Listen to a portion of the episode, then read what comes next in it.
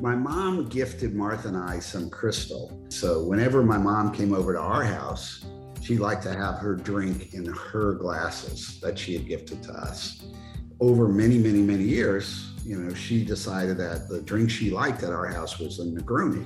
Now, I didn't bore her with any of the gory details as to how many variations, you know, we were on and barrel aging or any of that stuff. I just made her a Negroni and served it to her in her glass.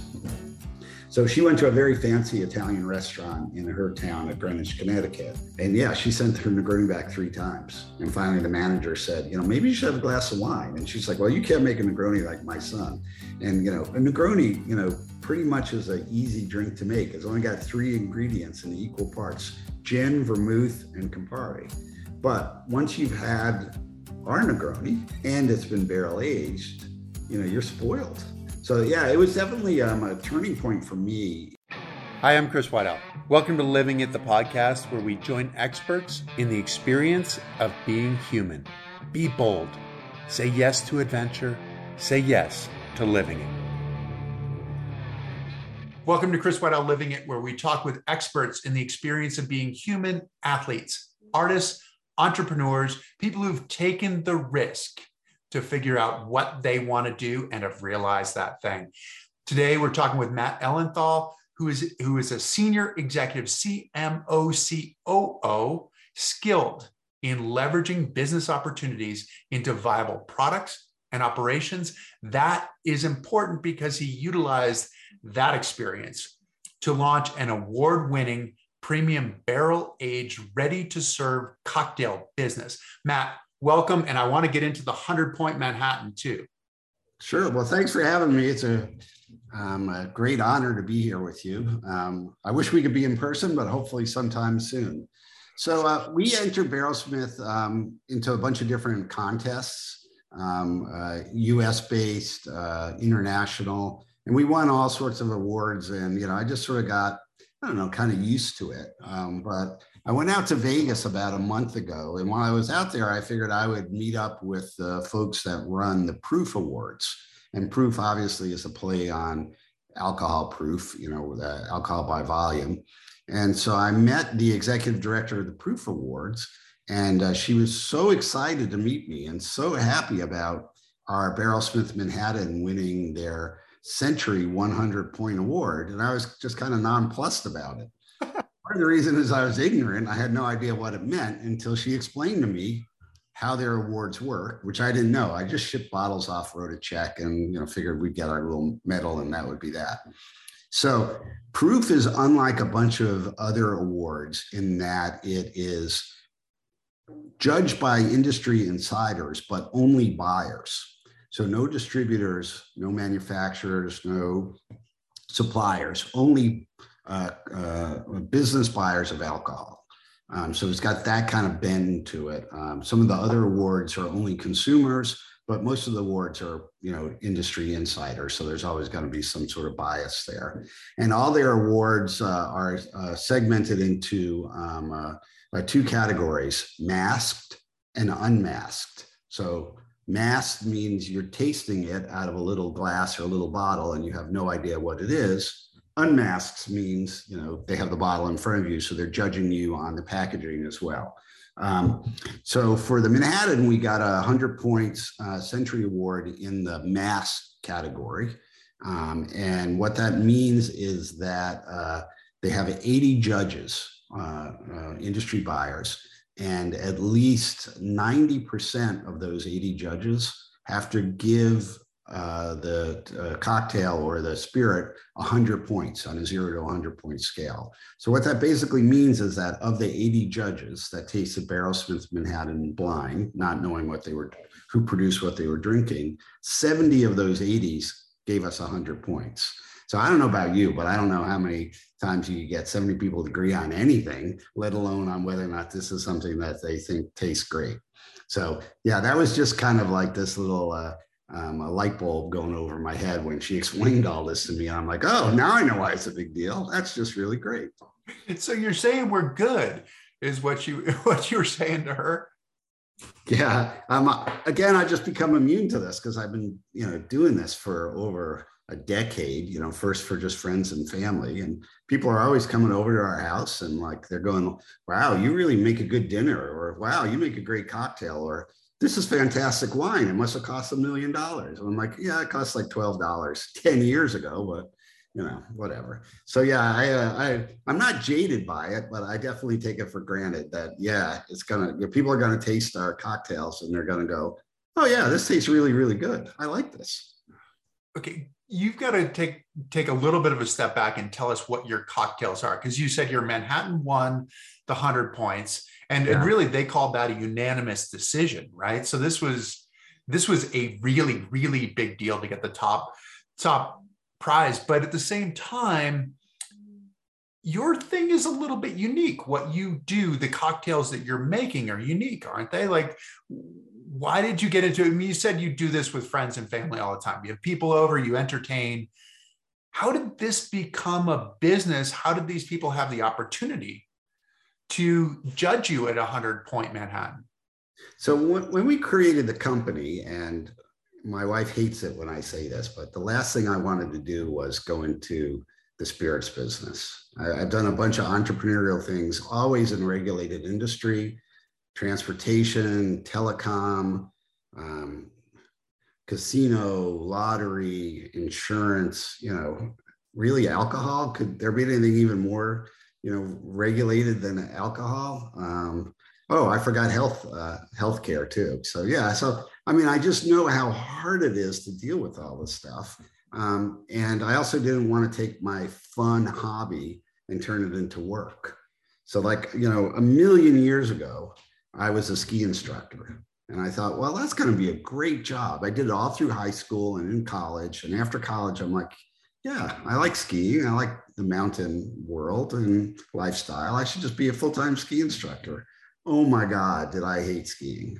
I mean, you know, winters in North America, winters back to back in the Southern Hemisphere. You know, on a day off, if I even had one, would I want to put my skis on? Absolutely not. It's like, yeah, I'm going to go do laundry or take a nap, anything but skiing. So I was just sort of scared that my passion would uh, turn into something that I uh, didn't enjoy. So I really resisted taking um, our barrel aging of cocktails for friends and family and turning it into a business. But uh, man, the peer pressure to do it, um, you know, just it, it, just forced me into it, and uh, I'm glad that uh, finally I said yes you we talked about the Manhattan. You do a Negroni, a Negroni. Negroni. Yeah, so we have three cocktails, and okay. they're all 100 year old recipes. The oldest is the uh, Manhattan. So, like 1860s, 1880s, invented in New York City. Um, our Manhattan's two parts rye whiskey to one part uh, vermouth. Um, and then it's finished with a little bit of orange bitters after it's aged in the barrel. Um, the next oldest cocktail we have is the Negroni, uh, early 1900s, named after Count Negroni, who uh, was Italian, educated in London, took a fancy for gin, went back to Venice where he lived. There was a cocktail called the Americano. Um, and he substituted uh, one of the weak liqueurs in the Americano with much stronger gin, and it became a Negroni. And then uh, our Negroni is equal parts London dry gin, which is just a style of gin, doesn't mean it's made in London. Uh, Rosso vermouth, and then Martha Outlaw's liqueur, which is a bitter liqueur, an Amaro style liqueur named after my wife, Martha. And then the last one we have is the Boulevardier from the 1920s. Um, back in the 20s, if you were in the newspaper business in Paris, um, you'd have to have a cocktail to be associated with your rag. So um, uh, the American that started the magazine, uh, the newspaper, Le Boulevardier, needed a cocktail. So he took the Negroni, and since he was American, he subbed out the gin for American bourbon whiskey, and the Boulevardier was born. And our Boulevardier is equal parts straight bourbon whiskey, Rosso vermouth, Martha Outlaw's liqueur. And then, and the Negroni there, there, you, you said that this was based on the Italian count, but then there, there, there is some controversy with this as well, right? That there's a there's a French guy who claimed that it was it was really his family, and so I mean it's kind of the, the intrigue of, of drinks in some ways too, isn't it? Yeah, some of the stuff is just crazy. Like, so traditionally, a, a Negroni has to be made with Campari. And I mean, Campari is pretty omnipresent. It's a very orange, very astringent bitter liqueur, an Italian style Amaro. Um, and it's great. I'm a huge Campari fan. It's like my one of my summer drinks, Campari and soda with slice of orange, very low alcohol, very refreshing. You know, you can drink one and um, you know not feel the effects or what have you. Um, but after we started the barrel aging process, I figured uh, just through trial and error at home that um, barrel aging the uh, Campari, just the astringency just didn't do well in the barrel. It sort of uh, didn't get uh, smoothed out and balanced like everything else. And so at the end of the barrel aging, it was way too forward and out of balance. But Campari itself is you know the secret italian family recipe you know where only four people or something in the history of the world know have ever known how to make campari um, but you know there's other examples of that too like chartreuse these monks in france. Um, you know a highlight for me was a couple of years ago watching the tour de france on uh, on tv and the tour went by the uh, the chartreuse uh, uh, making monks facility. And I thought, well, that's really cool. Um, and they've been making it for 500 years. Um, so yeah, there are all these like secret ingredients and myths um, behind uh, uh, you know some of the liqueurs and spirits, and then also the cocktails themselves. I mean, nobody can agree what's really an old fashioned. I mean, there's a Midwest version of an old fashioned. There's the East Coast version of an old fashioned. You know, there, there's and people take you know uh, uh, take umbrage if you don't think the old fashioned is what they think. So it's just kind of it's just kind of crazy. So I like to look at it. Look, there's tradition, but there's no rules. So you know we um, certainly try to abide by the tradition, but we don't necessarily abide by every rule. I mean, there are folks that will taste our Negroni, or you know, just looking at the Negroni, and they'll go, "Well, it's not a Negroni. It's not orange." Right. Well, it doesn't have Campari in it, so you know, you know, if it tastes good, drink it. Right. And and so the barrel aging part of it is something that's unique, right? Because it's not like you're taking all of these parts and making a drink. You're you're effectively making the drink and then putting it in the oak barrels. Is that right? Yeah. So we pre-blend all the ingredients together, um, and then we uh, place them in uh, 53 gallon oak barrels, um, and then we rest uh, the finished drink in oak and we taste it uh, on a regular basis. And when we think it's just perfect, we disgorge uh, and bottle it. Um, so yeah, uh, uh we certainly didn't invent the idea of uh, uh, aging drinks in wood. I mean, that goes back, you know, 500 or 1500 years. Um, and we didn't even invent like barrel aging in Negroni. I discovered it somewhere else, did a bunch of internet research, and just through trial and error, you know, literally over 10 years, you know, came up with something that just everybody that came to my house just got, you know, got their socks blown off. You know, it was just like, wow, this is really good. I mean, we hear all the time. We probably poured thousands, maybe tens of thousands of samples for folks in the last couple of years. And people are like, well, I don't like gin. I don't want to taste the Negroni. And we're like, we, you know, here's a little tiny cup. You know, if you don't like it, you can spit it out. If you do like it, you can spit it out. Doesn't matter. And they're like, oh, this is great. I hate gin, but I really like this Negroni. Where is the manufacturing and how involved are you in the manufacturing? Are you guys like, is it you and Martha running the place? How does that work? So, after I got convinced to uh, at least pursue this as a business idea, uh, Martha and I really took it from like kind of a case study perspective. And we sort of built a case study. Could we make a business out of this from a financial perspective. Um, so we interviewed a lot of entrepreneurs in the in the industry, people that were making beer, people that were making wine, people that were making spirits, and we found uh, that a lot of folks were very product centric. You know, they were just driven to make the best wine or the best gin or the best double IPA or whatever. Um, and that's not necessarily a good recipe for a business um, you know, to be 100% product centric. So we looked at it like, all right, well, if we're going to be a successful business, we have to be scalable. We have to have a secure supply chain. We have to have partners because we can't do it all ourselves. And we also didn't start the business with any money. So, you know, we didn't have uh, like this war chest that we go buy a factory or build a factory and go hire 20 people. So, to answer your question, what we did is we assembled a bunch of uh, uh, partnerships with folks in the industry, um, pretty much third parties that uh, uh, help with the manu- manufacturing process each step of the way. So, you know, we purchase our base spirits from an award winning distillery. Uh, we make our own vermouth. We make our own Martha Outlaw's liqueur, not because we want to, but we couldn't find anything that was up to our standards um, and that you know filled our you know business uh, requirements. Um, and so what we do, we do all this work at what's called a co-packer. So a lot of uh, brands that you know, both alcoholic and non-alcoholic uh, uh, um, beverages, they're uh, formulated and packed at a co-packer. Um, so they go to a third party that just has big canning lines, big bottling lines, just a huge factory that makes drinks and they'll put you know anybody's label or brand on it. So we found a real crazy group of artisanal cocktail wizards, um, and they're our co- and they're our co-packer. And so what that means is that we use their facility to receive all the raw materials, blend it to our spec, um, put it in barrels, blend it to our spec, does that mean that you're doing the blending?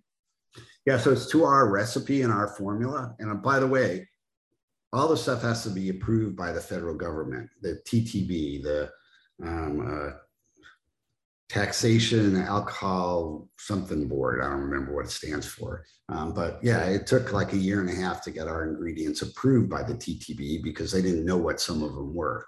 And, you know, it's like, well, the FDA says this is acceptable or GRAS, generally regarded as safe. Um, but the TTB is like, uh, no, we don't know what that is. so yeah, so we have a formula, a recipe, but you know, every batch is a little different. Every batch of barrels, you know, comes in a little different. Um, you know, our wine has a seasonality to it. Each vintage of our California wine is is slightly different. You know, our base spirits um, might have some variation. So we're tasting everything and we're making, you know, sort of final decisions because we want each batch to be consistent, but also we want every batch to be better than the previous one. I think we're sort of at the point of diminishing returns now, um, but uh, we're definitely getting the consistency. Uh, but it's hard to get it every batch to be better than the last one. So just as good works for us. Well, that's you're getting to a good problem that you're that you've you've gotten good enough that you that you can't really get that much better which is which is great and so the oak barrels what are you using for for oak barrels? So you know one of the things i learned um, i visited a cooperage in uh, kentucky. Um, it was the coolest thing ever. I mean a cooperage is basically a sawmill. Um, logs come in off a truck.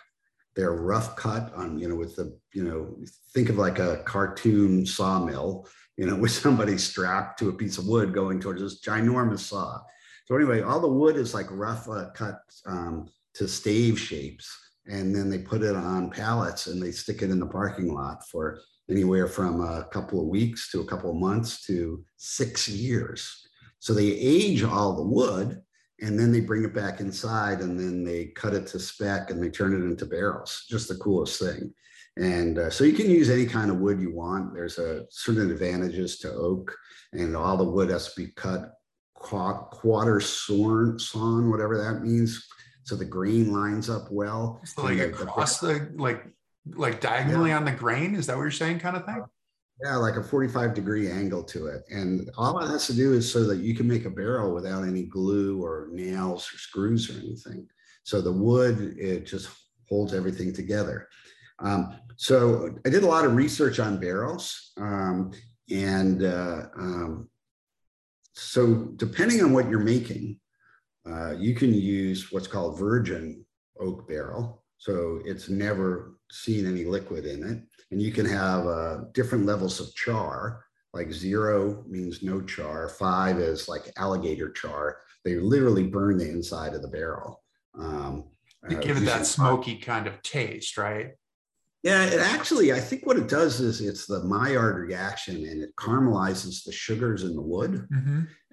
uh, um, you get sort of a charcoal filtering effect. And at the same time, you also get like vanilla uh, flavors that come through that caramelization.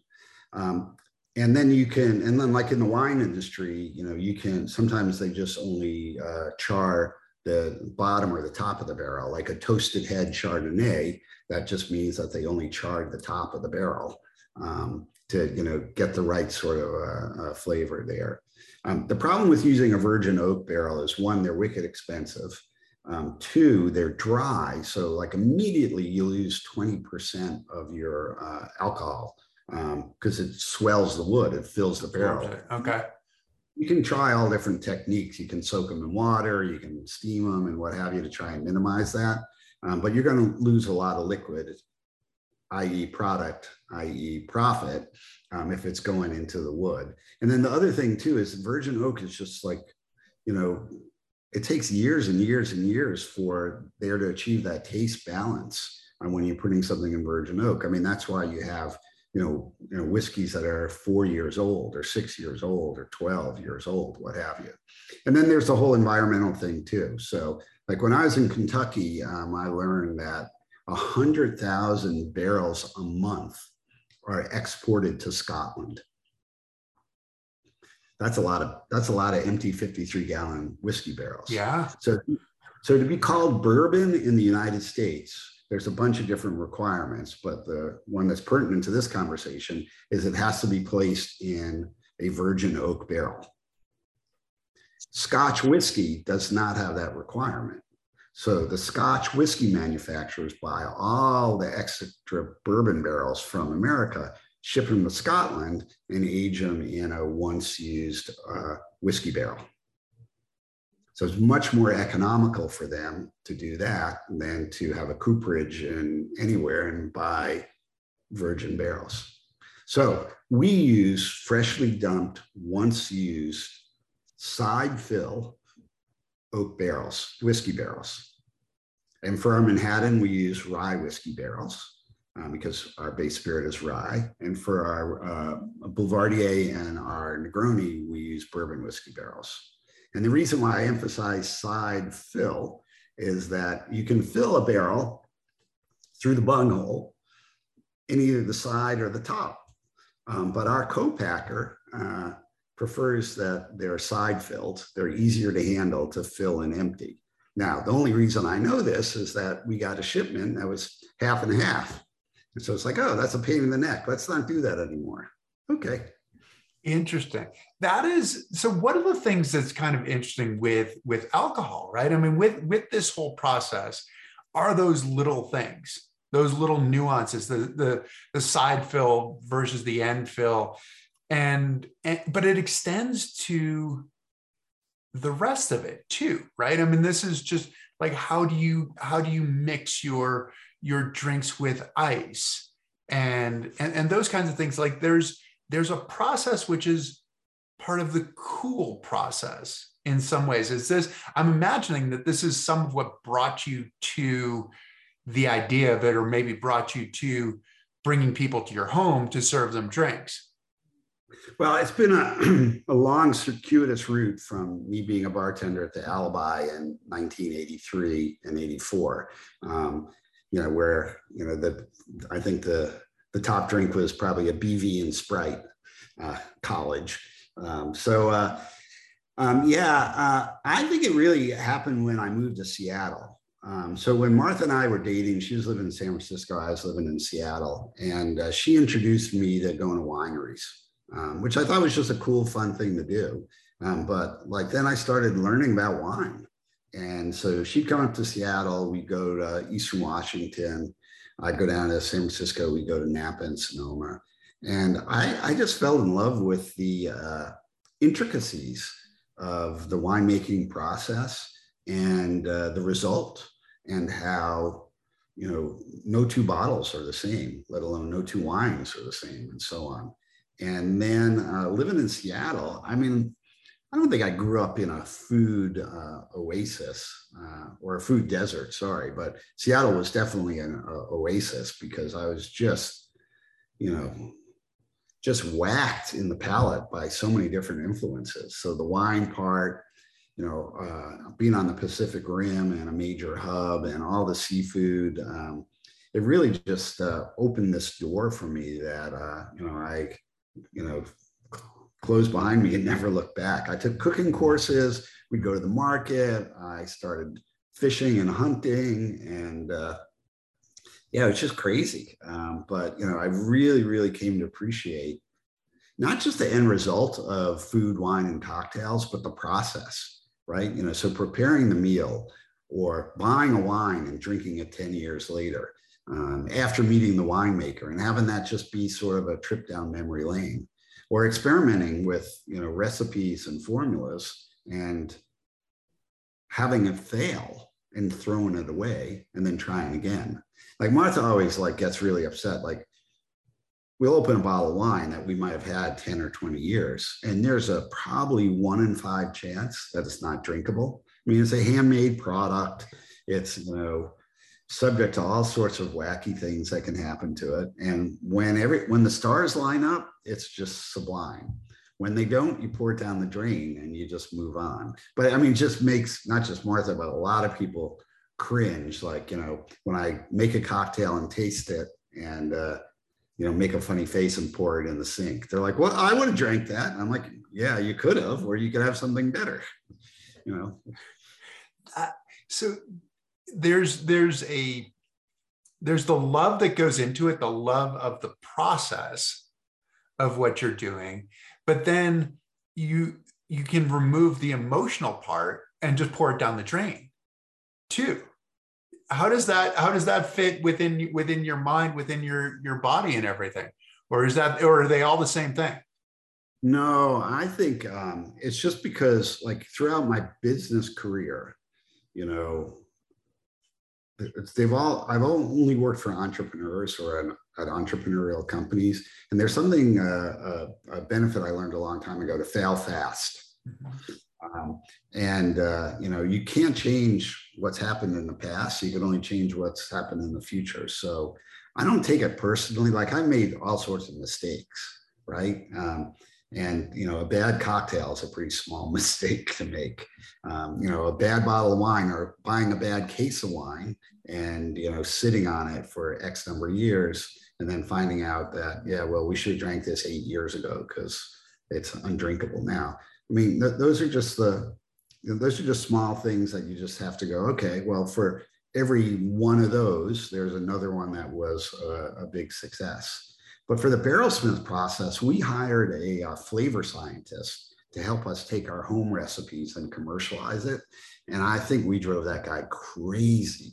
I mean, just insane because we were so nitpicky and so convinced that it had to be perfect to our palates and we didn't have the vocabulary not being neither of us you know being in the flavor industry um, or you know in the spirit supply chain um, so yeah it was really really hard um, for him to adapt to us not knowing how to describe what we were trying to accomplish but also just being such perfectionists too and going yeah you know our 38th version of this is still no good how does it work with combining the palettes? because there are two of you and you've said that martha has a much better palate than you do yeah. So yeah she you end up agreeing on like this is the formula? This is what we, uh, we don't i don't think martha and i agree on anything. I mean it's total yin and yang for sure. So martha's uh, definitely blessed with much better um, uh, uh teeth uh, and genetics from genetics and palate than i am. I think i have better skin and a better memory so like I remember like, you know, when we went to this winery and we sat on the bed of the pickup truck and had tacos and we bought this case of wine and we get, I grab a bottle and that memory comes back where there's no recollection of it all, but she can taste some wine and really discern um, and describe the, the flavors um, that are going on there. So yeah, we're, we definitely are not, uh, we're definitely two sides of the coin. Like I really prefer Burgundy, Pinot Noir uh, based wines. Martha really likes Cabernet Sauvignon and you know big California wines. Um, so I get in trouble all the time because you know you only buy the kind of wines you like. Is what she tells me. I'm like, well, nobody broke your fingers and prevented you from you know ordering what you want. Um, so uh, uh, yeah, I, I, think that's what makes Barrelsmith like have an almost universal appeal because it's not. I mean, we both had the same goal at the end of the day to make a fantastic cocktail, um, and obviously that's a hundred percent subjective. Um, you know, but you know, I, I, think like our proof award, where we got 70 out of 80 judges to give us 100 points, you know, we were able to create something that, you know, 90% of professional buyers thought was 100 points, which is just pretty, pretty cool. So yeah, a lot of back and forth arguing, uh, a lot of retasting, you know, a lot of two steps forward, then three steps back, revisiting stuff, um, you know, just to get it just right. We've been working on three new cocktails now for a year and a half. And, uh, you know, I don't even, you know, I don't, I don't even know how close we are to getting there. Um, you know, there's business reasons for us to introduce three new cocktails um, that are quite a, a, departure from our Negroni Boulevardier in Manhattan. But uh, man, it's hard, you know, to get something that both of us say is great. Because if it's not great, why would we make it? Well, this is back to your ski instructor analogy, right? There are a lot of people who would say, well, that's a really difficult job to have. You mean you have to taste cocktails for a year and a half? Yeah, well, there, there are some good fringe benefits, that's for sure. Um, uh, um, but uh, yeah, tasting's hard work, though. Um, you know, if you uh, if you read some of the uh, the books in the wine industry, um, I remember reading like Jancis Robinson is a famous uh, a wine educator and master somm from uh, uh, the UK. And she, you know, in her book, she was saying how she can't brush her teeth in the morning. And so she'd ride the tube to work um, and like be hiding behind her, her mouth because she knew she had bad breath. But if she had brushed her teeth, you know, she's going to taste, you know, 75 wines, you know, before lunch. And that would, you know, throw her palate off. Uh, wow that's uh, that's that's commitment to her job yeah i know you have had a uh, at least in college you did a bit of creative writing and looking at your at your website are you doing creative writing i mean some of this stuff like the the the moonshiners the bootleggers the speakeasy guys martha's last name being outlaw having a having a what a, a governor of of uh, of tennessee in the family i mean this is this is some pretty crazy stuff. Did you make any of this up or is this all true? It's a hundred percent true, um, which makes it even more unbelievable. It's just funny you bring up the creative writing stuff. So for the past like month or so, we've been going through old boxes, preparing to uh, leave our house after 18 years. And I found uh, some of my old uh, creative writing um, uh, papers that I've saved. I don't know why. I finally got rid of them. But there, we had a visiting professor, uh, Sidney Lee, um, who came over. He was a, a, a poet and an author, and and he wrote fiction too. And uh, he was our visiting professor. And I found his typewritten end of semester evaluation of me. And oh my God, did he rip me a new one? Um, so I took a picture and I sent it to our friend, our mutual friend, Kristen Gould, uh, who was in the class with me, and she thought it was just hysterical. Um, so, um, most of my uh, background in business has been in direct marketing, not brand marketing. So, spent a lot of time, you know, crafting words to elicit a positive response. You know, take out your credit card, buy something, or show up somewhere and do something. Um, so I think that has helped me more than the creative writing has in terms of uh, telling the story. Um, but it's all true, crazy as it might be. I mean, we, you know, we actually toned some of the stuff down because it just wouldn't be believable if I told you about, well, you know, I can't tell you some of the stories about my grandfather, even though he's long gone. I think my dad would be upset if uh, I outed him out for, you know, the criminal uh, uh, that he was. So this is the grandfather who who had the speakeasy in New York, right? Sluty, is that Sluty? Yeah. Who who is a who you said was a a bantamweight. Uh, so bantamweight 115 to 118. I don't know. I, the the crazy story about my grandfather it's not, fighting. It's not a big is, guy running a speakeasy. No, a tiny guy. So World War One, he goes over to Europe, and uh, um, he fights his way across Europe. not against the enemy, but against other US soldiers. So they'd set up like a, you know, a makeshift ring somewhere and all the uh, army guys would bet. And my grandfather's a little puny Jewish guy from New York. And so all the guys in his company would always bet on him because they knew he was a championship boxer. And so the other company would get their biggest, burliest guy, and my grandfather would outlast him um, and then beat, beat him to a pulp and win all the money because everybody bet on the big guy and not the little guy. Finally, one of uh, the opposing companies had enough of this and thought that they had been swindled. So they, grant, they uh, ran my grandfather off, over with a truck. Um, and I think they broke both his legs. Oh. Uh, so lucky for all of us descendants, they shipped him home because not too long afterwards, uh, his company uh, didn't do well in one of their battles. And I don't know if anybody survived. So, you know, just crazy kind of, you know, stories there um, that, uh, um, you know, are almost too wild to believe. Um, but uh, there's a, one of my favorite brands is a, a gin called Monkey 47. Um, and uh, I've gone to their website I've bought all their products. Um, I'd love to go to Bavaria and go check it out. And their whole brand story is so ridiculous.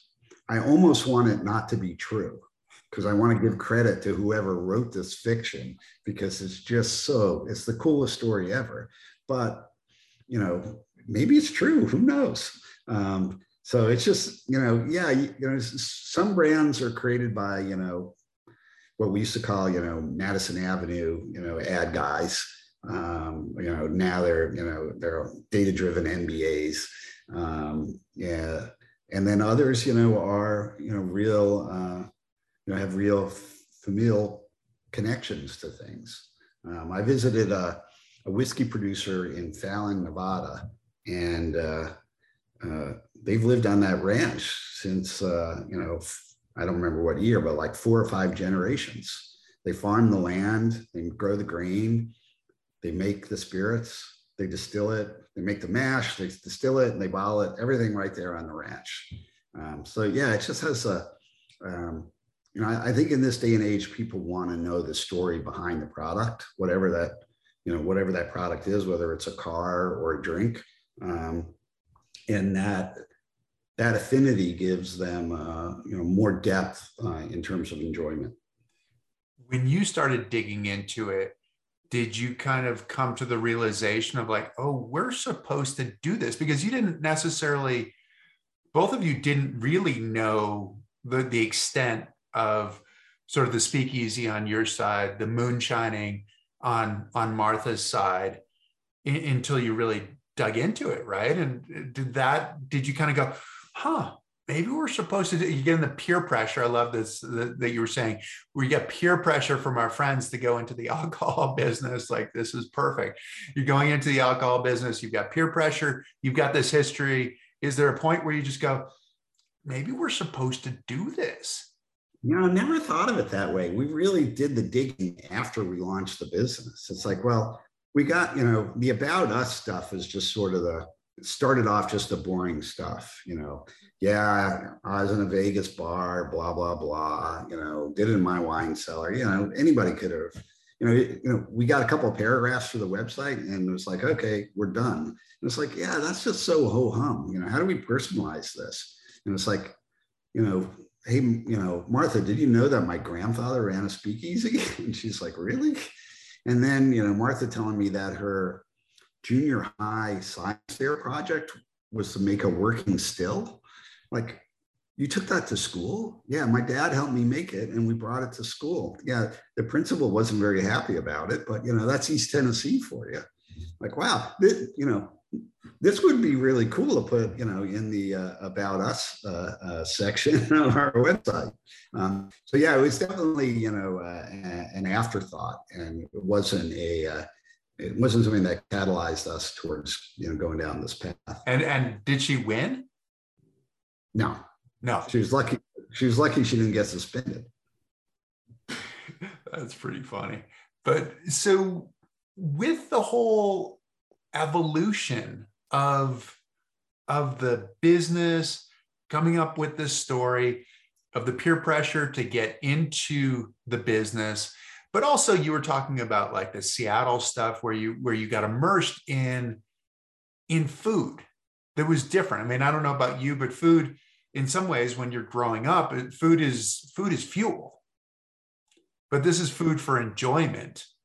And so it's weird. Like, you know, we would joke that, you know, the only thing my mom could make, oh, maybe I shouldn't say this in case she watches it. Uh, she won't make it this far. She doesn't have the attention span. But we, we would joke that the uh, only good thing that my mom could make was uh, reservations. Um, and, uh, um, you know, just growing up, it was just, you know, we were kind of a pizza and Chinese food, uh, you know, kind of family. Um, I want to say around 1988, I decided to become a vegetarian. Um, and uh, then I moved to Memphis, Tennessee. So I couldn't, I never ate any barbecue or any, any of that kind of stuff, but got really boring being vegetarian. So I added fish and chicken and uh, there's no good fish or chicken and, you know, other than catfish in, in the South. And then I moved to Seattle and it's like, wow, look at all this crazy seafood and all this wonderful produce. And yeah, it really was, um, uh, you know, something clicked for me that, um, you know, it was more than just fuel. It was more than just something to do uh, to, uh, you know, because it was breakfast time or lunchtime or dinner time. And I took all sorts of cooking courses at my one of my favorite restaurants, Chef William at Mistral. Um, we cooked goose and we cooked all sorts of crazy stuff and i learned just some basic skills. And you know that to me that was almost as enjoyable as the, the, the final product.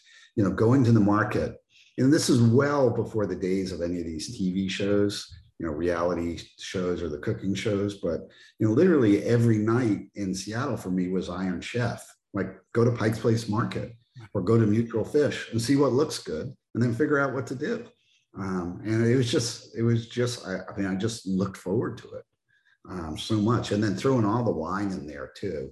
And, uh, you know, having access to not just the wine, but the winemakers and the wine country and uh, going out into the, uh, into the fields and meeting the workers and the owners. And I mean, it's just the coolest, coolest experience. And all that just added to the pleasure of the preparation or the consumption at the end.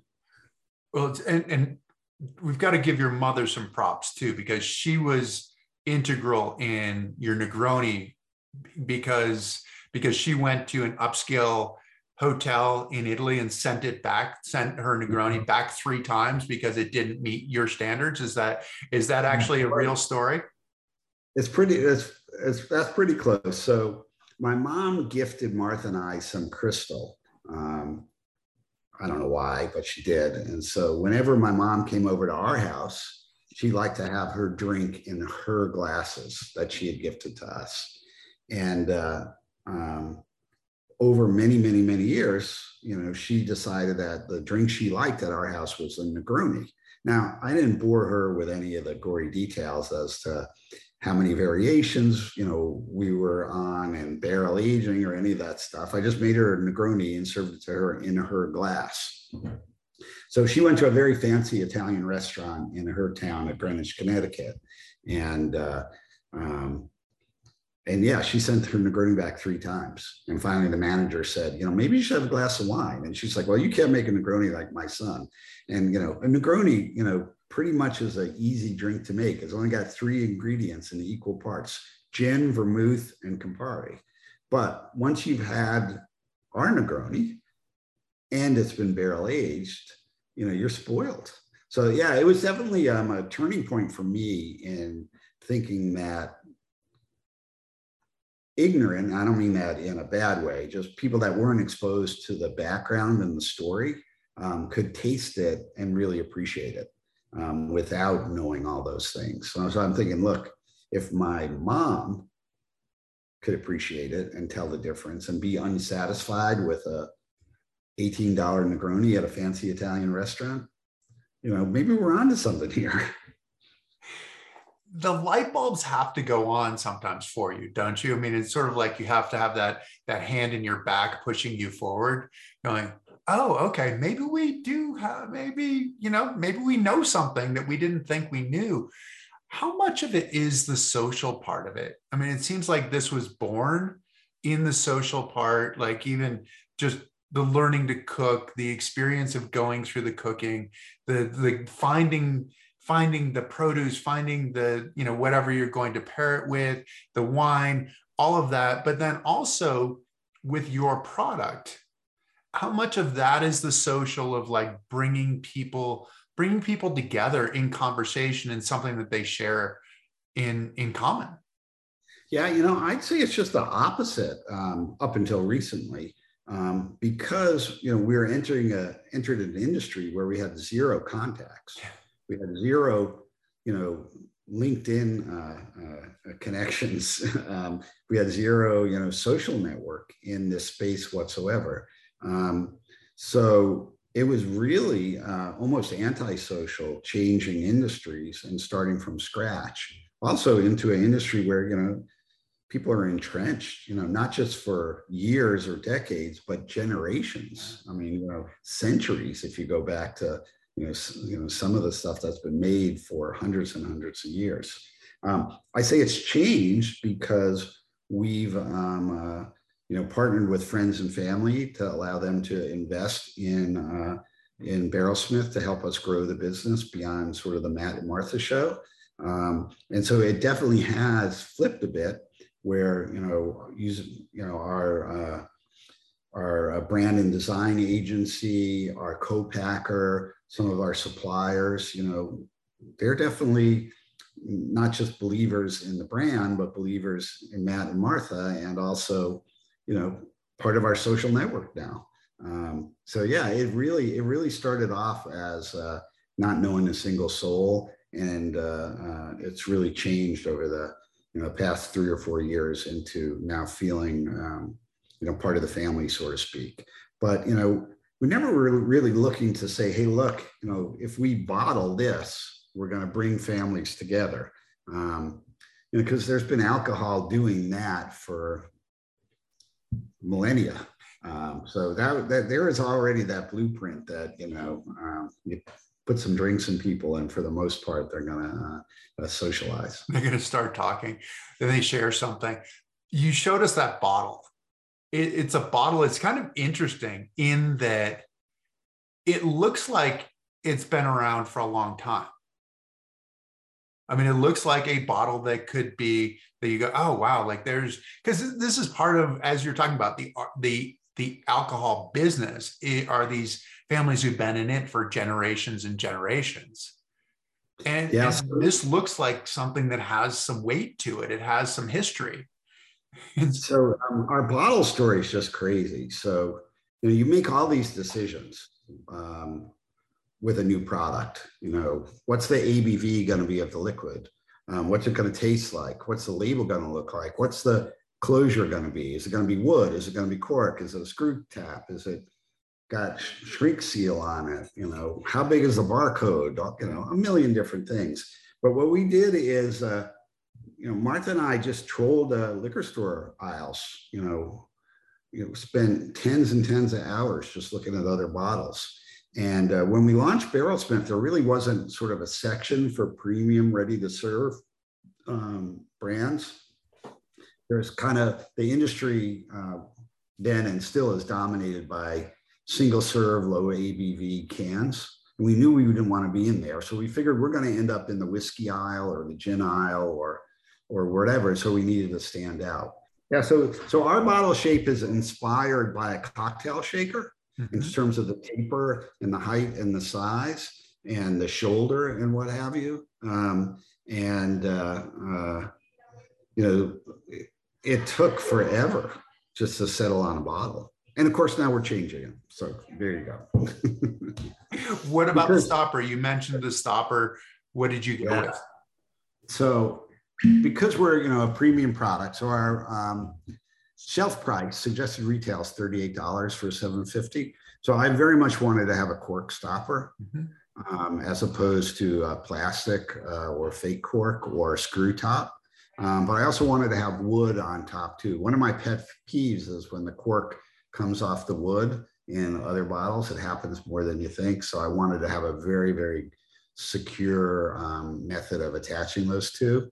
And then we picked, uh, we put our um, little uh, barrel logo. Uh, so that is, so the wood is stained and then laser etched with our barrel with a cocktail pick going through it, which then of course we trademarked that icon. So yeah, so there's, you know, there's a lot that goes into it more than just the um, manufacturer and supplier. There's the whole legal side of it too. So you know, to build a brand, you have to have a lot of intellectual property that's protected so the brand has value. So yeah, we uh, uh, copyrighted, uh, um, yeah, we copyrighted the icon, we trademarked Barrelsmith. Um, right before we printed the labels, we got a notice from the US Patent and Trademark Office that one of the big um, multinational, multi-billion dollar companies was objecting to our trademark application for Barrelsmith. And it's like literally stop the presses. Don't print the labels until we figure this out. But uh, yeah, so we um, uh, we uh, David slew Goliath in that battle, and we got Beryl Barrelsmith, and we got a get out of jail letter from them too, saying that they would not come after us in the future. So um, you know, it's just like all those little tiny things that go into something that everybody just sort of takes for granted. And then you got the feds involved too. So there's something called a certificate of label approval uh, COLA is the acronym. So every label has to be approved by the federal government. You have to have a COLA. So you, your formula has to be approved. And for certain cocktails, there's a cocktail book. Um, and there's maybe only like 50, you know, cocktails like margarita, daiquiri, Manhattan, uh, an old fashioned, things like that. And the book says, well, if you're going to call it uh, old fashioned, it has to be made you know, something like this. If you're going to call it a daiquiri, it has to be made something like this. So you have to, you know, subscribe to those rules. Um, the TTB doesn't allow you to say um, barrel aged um, on a cocktail for whatever reason. So ours says uh, cocktails finished in oak barrels. There's crazy stuff like that. Finished, aged. Does it mean the same thing? Yeah, probably. But yeah. Yeah to the consumer does to the lawyers it doesn't. It's entirely so, different right yeah. Yeah you have all these age statements in alcohol whether it's wine or spirits you know so straight whiskey means i think it means a minimum of two years in oak. Um, and you know you have various age statements on the label. If you say it's a eight year old whiskey it has to be aged in barrels for eight years. Now there's a process to all of this. And you've talked about some of the process of getting to the bottle but then getting from the bottle when you pour when you pour the drink in. So your your drink is is ready to go. And i i saw one interview where you said that martha actually has has a bottle in the freezer so that it's ready to go without having it to be be iced. But it's but it's interesting the nuance right? Because in that you were talking about that you're you're at 35 uh, 35 what did you call it because it, which is effectively like 70 proof right? What, what we would call proof kind of thing? Yeah so proof's an interesting concept if you want to go down a little tangent here. So and again there's no you know there's no um, authority here that is going to say the story i'm about to tell you is 100% accurate. But you know the whole idea behind proof was that um, the sailors in the british navy were allotted a certain amount of alcohol every day. Um, and it's not because they were alcoholics, but you couldn't drink the water. So you take your alcohol, you mix it with your water, and hopefully that would kill all the bugs in there. But you know, the sailors didn't trust the officers or the Navy, so they wanted proof that the alcohol they were getting was actually not watered down, and or you know maybe just had water leaked into it or whatever. So they pour a little bit on gunpowder and then light it. And if it was, if it lit up, then it was proof that that was strong enough alcohol. And that's where 100 proof comes from. Um, so that just means that, you know, at 50% alcohol by volume, if you pour it on gunpowder, it's going to flame up. Exactly. So that's why we talk in terms of proof and we talk in terms of ABV. ABV, alcohol by volume, um, which is uh, exactly half of proof. exactly half because. of proof, right? Exactly. So 35%. And, And what you were saying that was interesting to me was that you were talking about it being hot, that it was already that, that so if it's coming out of the freezer, it's not mixed with the ice, which takes away some of the percentage or adds a bit more percentage of water to it and reduces the heat, the alcohol content. What is that process for you of pouring it, of pouring your drink into a glass? How does it work with the ice, with the mixer, with the your mother, your mother's crystal glass? Yeah, so I think there's another example of where Martha and I aren't uh, definitely aligned on this. Um, so you know, it was just fascinating as part of the product development. Um, I went to Vegas and I sat in the boardroom of uh, the largest liquor distributor in North America at, their Vegas office. And they had, you know, the cocktail equivalent of sommeliers. And I had prototypes and literally sweated through my suit. Maybe the last time I wore a suit, come to think of it. But anyway, um, you know, their view was that you know, I needed to increase the ABV a bit to account for dilution. They were tasting it without any ice and they were saying it tastes perfect now, but you know, through ice dilution, you know, it's going to get a little watered down and you want it to taste like this. And I just thought that they were, I didn't think they were pompous, but I just thought that, you know, they're splitting hairs that nobody is going to be able to taste that. So when it came time for what's called bottle proofing, so, um, like when whiskey comes out of, or a liquor comes out of a still, um, depending on what kind of liquor it is, it's anywhere from, you know, 120 to 190 proof. Um, so it's undrinkable to most people. Um, so you add water to it to get it to be bottle proof, what you're going to put on the label, what you're going to sell it at. Um, so when it came time to determine what we should bottle proof our, um, uh, our cocktails, we just did an experiment and we said, all right, well, let's taste from 25 to 35 uh, percent ABV. And I thought, you know, this is BS. We're never going to taste the difference. at all. it was just remarkable. Like, you know, you got to be kidding me. Um, you know, we we could taste the difference between 30 and 31. And so that's how we decided on 30% ABV for the Boulevardier and the Negroni and 35 for the Manhattan. We just so higher just means higher ABV in the industry lingo. Um, and it was just trial and error. What did we think would be best? So, um, uh, you know, I like to serve the cocktails the way I like to serve them. We're very careful in our voice to the customer that there are no rules. You know, if you bought it, drink it any way you like. I like to shake, uh, I'm sorry, I like to uh, pour the Manhattan over rocks, serve it with a Luxardo Italian cherry. Now, there's some good uh, um, artisanal cherries from the US as well, like Filthy Cherry is a good one too, but don't use like a cheap grocery store cherry. The cherry really makes a drink, um, believe it or not. Um, and square, but, square uh, ice cubes as well. Nah, I'm not a big fan of square ice cubes. They're a pain in the neck. I mean, if you're going to go to the trouble of like doing something crazy with ice, get an ice ball press and use that. I mean, that's fun and ridiculous. Uh, make clear ice, and then this this um, big uh, chunk of aluminum that uses. Uh, um, I don't know. I think it's like the second law of thermodynamics or something, and it, it shapes the ice into a sphere. Um, but I don't think it literally compresses it, but it acts like it compresses it and just doesn't melt. Um, I was at the W Hotel in Miami. Gosh, how many years ago was that? Maybe 15 years ago with uh, my buddy John Fraser. And we're sitting at the bar, and like this crazy mixology guy um, is at the bar, and he's like slapping basil and creating all this crazy foo-foo stuff. And he's got this big ice ball press. And both uh, John and I call BS on him. And he's like, oh, you don't believe it, do you? Um, so he took one, made an ice ball, and put it in a glass, and then filled another glass with ice. We sat there in the Miami heat, and the glass with ice cubes just melted like straight away. And the ice sphere, you know, didn't melt. I mean, it was like, you know, it was like, the, wow, it must it must mean something. Um, so anyway, I like the Manhattan on the rocks with a cherry. I like to. Um, what about stirring?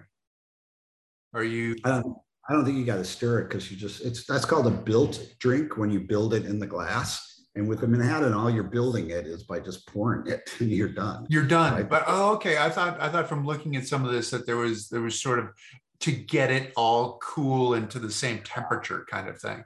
So for the Boulevardier and the Manhattan, I'm sorry, the Boulevardier and the Negroni, what I prefer to do is to chill a coupe. So fill a, a coupe glass with ice and water so it gets nice and cold. And then take a cocktail mixing glass, fill that with ice, pour the Boulevardier or Negroni in there, stir it with a spoon. I mean, well, there's people that say you got to stir it 20 times clockwise, 20 times counterclockwise. You know, there's all sorts of crazy things there. Um, and then uh, dump the ice water out of the coupe and then strain um, the chilled Boulevardier or Negroni into that coupe. And I like to finish that with just a little orange twist. Um, and that's the way I like to serve it. Because um, I think that's got the right balance of dilution and chilled factor um, but again, that's just that's my way. You know, Martha keeps a bottle in the freezer. Um, I didn't. I don't drink it that way, but you know, you can do whatever you want with it. Really, uh, I haven't heard anybody like creating new cocktails with it. I thought for sure people would be like taking our barrel finished cocktails and then like adding more stuff to it as a base cocktail. But um, I guess it's so good, nobody feels the need to try and improve upon it. Have you had any of that the occasion when somebody's come up to you and said, "Oh, you're Barrelsmith"? um, yeah, I was on a my first sales call in Northern Nevada. I went into um, this liquor store in Sparks, Nevada, and uh, I went into the store and the manager wasn't there. It was just a clerk behind the counter. And I introduced myself and I told her all about it. And she's like, Oh, I've heard of you. And she's like, What? I'm like, What? How, you know, we're not even in the state yet. I don't think we're in for sale. She's like, Yeah, you're in the back shelf over there. I'm like, You got to be kidding me. So I went back there and there we were. I'm like, Wow, that's pretty good. For um, sale I, on the back shelf. Yeah, yeah. We were in the store. Go figure. I, I didn't even know.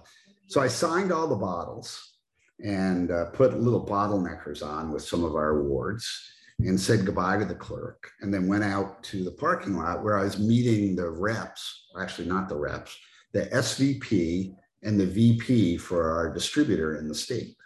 Um, so this was during COVID, nobody's allowed to have in-person meetings, blah, blah, blah. And so, you know, I was up there visiting accounts on my own because I couldn't be with the sales reps. And so we were just coordinating, you know, a time that we could just say hi. And so we decided to meet in that parking lot um, in this liquor store in Sparks, Nevada. So I'm in a in the parking lot, like loading my little bag into my trunk of my rental car, and they pull in, and uh, the two of them walk out. We introduce each other, and we start having small talk and blah blah blah. And then some guy comes out of the liquor store, sleeveless shirt, you know, ball cap on.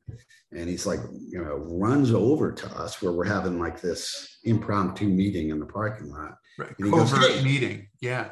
Matt from Barrelsmith. What is going on here? And I go, yeah. He goes, and he pulls out a bottle of Manhattan out of his shopping bag. I just bought this. This is the coolest thing ever. I can't wait to try it. And I'm like, you're our first customer in the state. Here's a Barrelsmith hat let me autograph the bottle, personalize it for you, blah, blah, blah. And the, the SVP and the VP from the distributor are like, did you pay an actor to, to make that happen?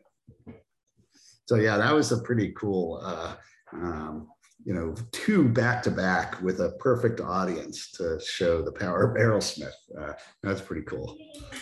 And you didn't hire the actor, I'm, I'm assuming. No, it was I see that's the good you know that's a, good marketer would have done that but um, you know i'm just passable not maybe a great marketer would have done that figured out how to arrange all that so so what is next you said you're working on these three other cocktails it sounds like you're not allowed to tell us what those three other cocktails are no i can um, i can share with you so it's important to understand what our uh, brand promise is for barrelsmith again we didn't build a product centric country company. We're building a brand centric company for a variety of business reasons.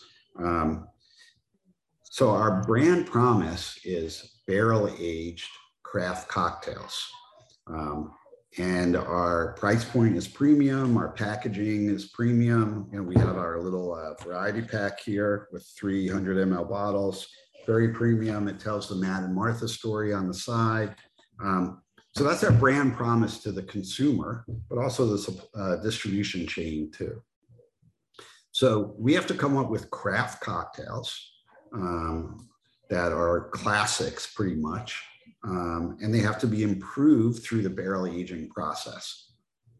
So our three current cocktails are all you know, similar in color.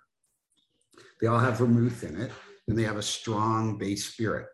Um, they also have quite a you know long history of people experimenting with barrel aging them. Let's call it 20 years. You know, not long uh, in the spirits world, but long uh, in barrel aging world, in the cocktail world. Uh, they also don't have any live fruit juice in them either, right? So that's kind of, I think, why people started experimenting with barrel aging these cocktails. So we have a whisk, we have a bourbon whiskey, a rye whiskey, and a gin um, based cocktail. Uh, and what we're looking to do is, well, how about if we came up with three other popular spirits vodka, tequila, and rum. Mm-hmm. These are kind of dark in color and sort of fall, winter, spring cocktails, not necessarily summer cocktails either. You know, tequila and lime, you know, rum and lime, uh, you know, uh, vodka and cranberry. Those are a little lighter, summery um, uh, uh drinks. So that's the kind of direction we're going there. The issue is there really isn't any you know history or roadmap behind barrel aging any of those cocktails. Um, I mean, we could make a Negroni. I don't remember what it's called, like a Tigroni. You know, we're used tequila instead of gin. Okay. But that's pretty close to our existing Negroni. Um, but you know, it's just been really hard for us, you know, because we're we're inventing as opposed uh, on our own in that space as opposed to just sort of improving on what other people had already come up with. Um, so we can't use any live fruit juice because then we can't put it in a barrel because it will go bad. Mm-hmm. um, and uh, you know but still staying true to the uh, uh taste profile of what a cosmopolitan or a, um, Hemingway daiquiri or rum runner or a Paloma or a margarita might be. Um, but just improving on that and making it a more sophisticated tasting experience. Um, you know, to that end, we've uh, uh, sought out spirits providers where the base spirits are good. Mm-hmm. So we've got a blend, a rum blend um, that we think will work really nice. So that's already seen time in a barrel. We've got a tequila uh, from an exporter in Mexico um, that um, already seen some time in a barrel, and uh, that will be nice too. And then vodka, uh, we've got sort of identified as well, but we just haven't been able to put it all together with the right flavor profile where it's gonna, it's just gonna be something that every that 90% of the judges are gonna agree on. Like, wow, this is a great fill in the blank here, whatever we come up with. Then it's going to be up to your standard. And you're going with all clear, uh, those are three clear alcohols, right? As opposed to like an añejo kind of thing, going on more on the silver side of the tequila. No, we're doing a reposado tequila. Oh, you are. Uh, so, so here's the crazy thing is that um, the Mexican government doesn't allow you to export 100% blue agave tequila in bulk you know, like the French with their wine, the Mexican government is determined to keep uh, the tequila brand, uh, or at least 100% blue Weber agave tequila um, uh, true. And to do that, they want to make sure everything's bottled in Mexico. So that's not going to work for us. But you know, I don't want to use, you know, crappy tequila. Um, so it's been a year and a half fight to figure out how to export good tequila in bulk so that you know, our cocktails taste good. Right. Um, I mean, I could buy halfway decent agave spirits that are made here in the US or in India or somewhere else, but then I can't put tequila on the label. And, you know, our consumer audience might not buy it then because you know can you make a paloma with agave spirits or a margarita with agave of course you can would anybody be able to taste the difference probably not but is somebody going to buy it when they look on the label you know it doesn't say tequila maybe not so i finally figured that out after like a year and a half of legal bills and crazy stuff and so i've got our first bulk shipment of tequila uh, coming to our co-packer so we'll have uh, a lot of tequila that we can experiment with. And anyway, it's a reposado tequila. So it's, uh, I think it's 18 months is the minimum age standard for a reposado. Okay. Um, and then our rum is also aged as well. So obviously the vodka is clear, but uh, our rum uh, and our tequila has got some color to it. Is is that the fun part? the the making of the new drinks is the fun part the pouring of the drinks is the fun part the selling of the drinks how what what's the fun part for you i think the fun part is like for the first time in my career is being involved in like a physical product as opposed to a digital product and pouring and seeing people actually enjoy that product either like i was in the supermarket last week here in wilton connecticut and a friend of mine, you know, a guy I know in town, not a very good friend, you know, hey, I had a bottle of Barrelsmith Boulevardier. It's the greatest thing ever. And it's like, that's a pretty cool thing to have happen to you in the supermarket, you know. Whereas if he, if I didn't make it and he didn't drink it, you know, we might have just given each other the nod in the produce aisle and kept going. But you know, he was so excited about it that he decided to come over and tell me how much he loved it. Um, so yeah, without a doubt, that that is the most cool part to actually make something physical that people enjoy to the point that they come over to you and tell you feel the need to tell you that you know you did a solid by making something great even after all the awards and everything is that still a pinch me a moment where where you're going really really you really like our stuff yeah i think much more so than the awards because you know the awards you know I bubble wrap a bunch of bottles, write a check, ship it off. You know, I'm not there to see what's going on or what have you. Although anonymous, almost, yeah. Yeah, um, in a couple of weeks, there's a um, this event called Bar Convent Brooklyn, um, and it's a trade uh, show for the bar industry. And there's a, another award um, group uh, or award uh, that's uh, part of the Ma- Chilled magazine, and Chilled is a magazine for bartenders and people in the bar industry. And I, on the lark, I submitted Beryl Barrelsmith to the Chilled Awards contest, thinking that bartenders aren't going to like this. You know, they want to make their own Negroni. They don't want, you know, blah, blah, blah, whatever. Um, but anyway, I'm going to the awards banquet um, at Bar Convent Brooklyn in a couple of weeks. So that would be kind of cool if we actually won an award and I had to go up there uh, or Martha and I had to go up there and accept it, that, that would be kind of that would be kind of fun. But that would be, uh, um, I guess it's a long shot, but definitely possible. Um, but yeah, that that psychic reward going into a store, a liquor store, and having the staff there go, "We love your product. Um, we tell everybody about it. You know, everybody's buying it. I mean, that is the coolest thing.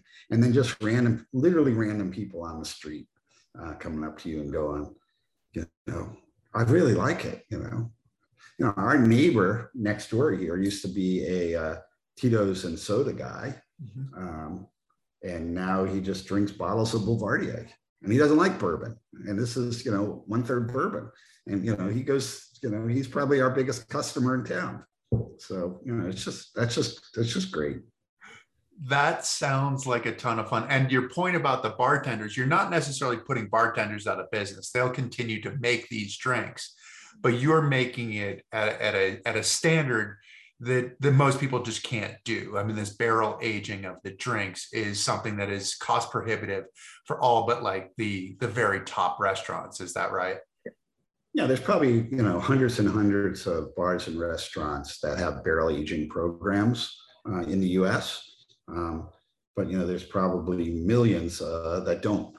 Um, so yeah, if you if you can invest the time um, to do barrel aging right, a lot of people don't do barrel aging right. You know, they have a barrel in the back bar and they fill it with a bunch of liquid and then they drain it one glass at a time. And then they say okay you know now it's time to put more liquid in. You don't know you're not you know moderating the the, the length of aging and you know keeping it consistent and, and standard. So you might get a good one you might get a bad one continuing to those fluctuate are, as it stays in the barrel yeah yeah um, so uh, in certain circumstances where speed to service is important um, and uh, a premium cocktail is important, and you might not have the uh, the labor that can do a good job um, making cocktails.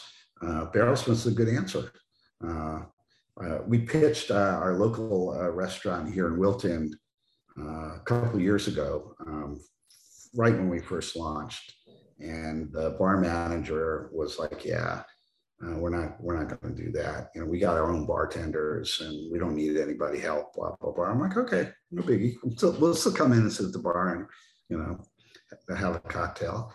And then I want to say about six months ago, I got a text from a friend who was dining at the restaurant, and she took a picture of the cocktail menu, and it said now serving Barrelsmith Manhattan Boulevardier Negroni.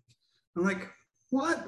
So I go into the into the bar and I went up to Patrick, the bar manager. I'm like, hey Patrick, I'm and he goes, I know who you are. And I'm like, oh shit, I'm in trouble. Somebody forced him to do it, you know, against his will.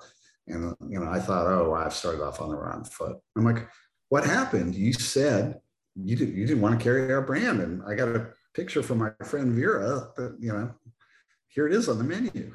He's like, well, it's not just on the menu, it's on the bar. And I'm like looking at the back bar, going, I don't see it. He goes, it's on the front bar, not the back bar. Nobody ever puts bottles on the front bar. It's the craziest thing. I'm like, what happened? He's like, because of the pandemic, labor shortage, I can't hire a bartender. Everyone I hire, I got to fire within a week because they don't know how to make a cocktail. You know, you, this works for us now.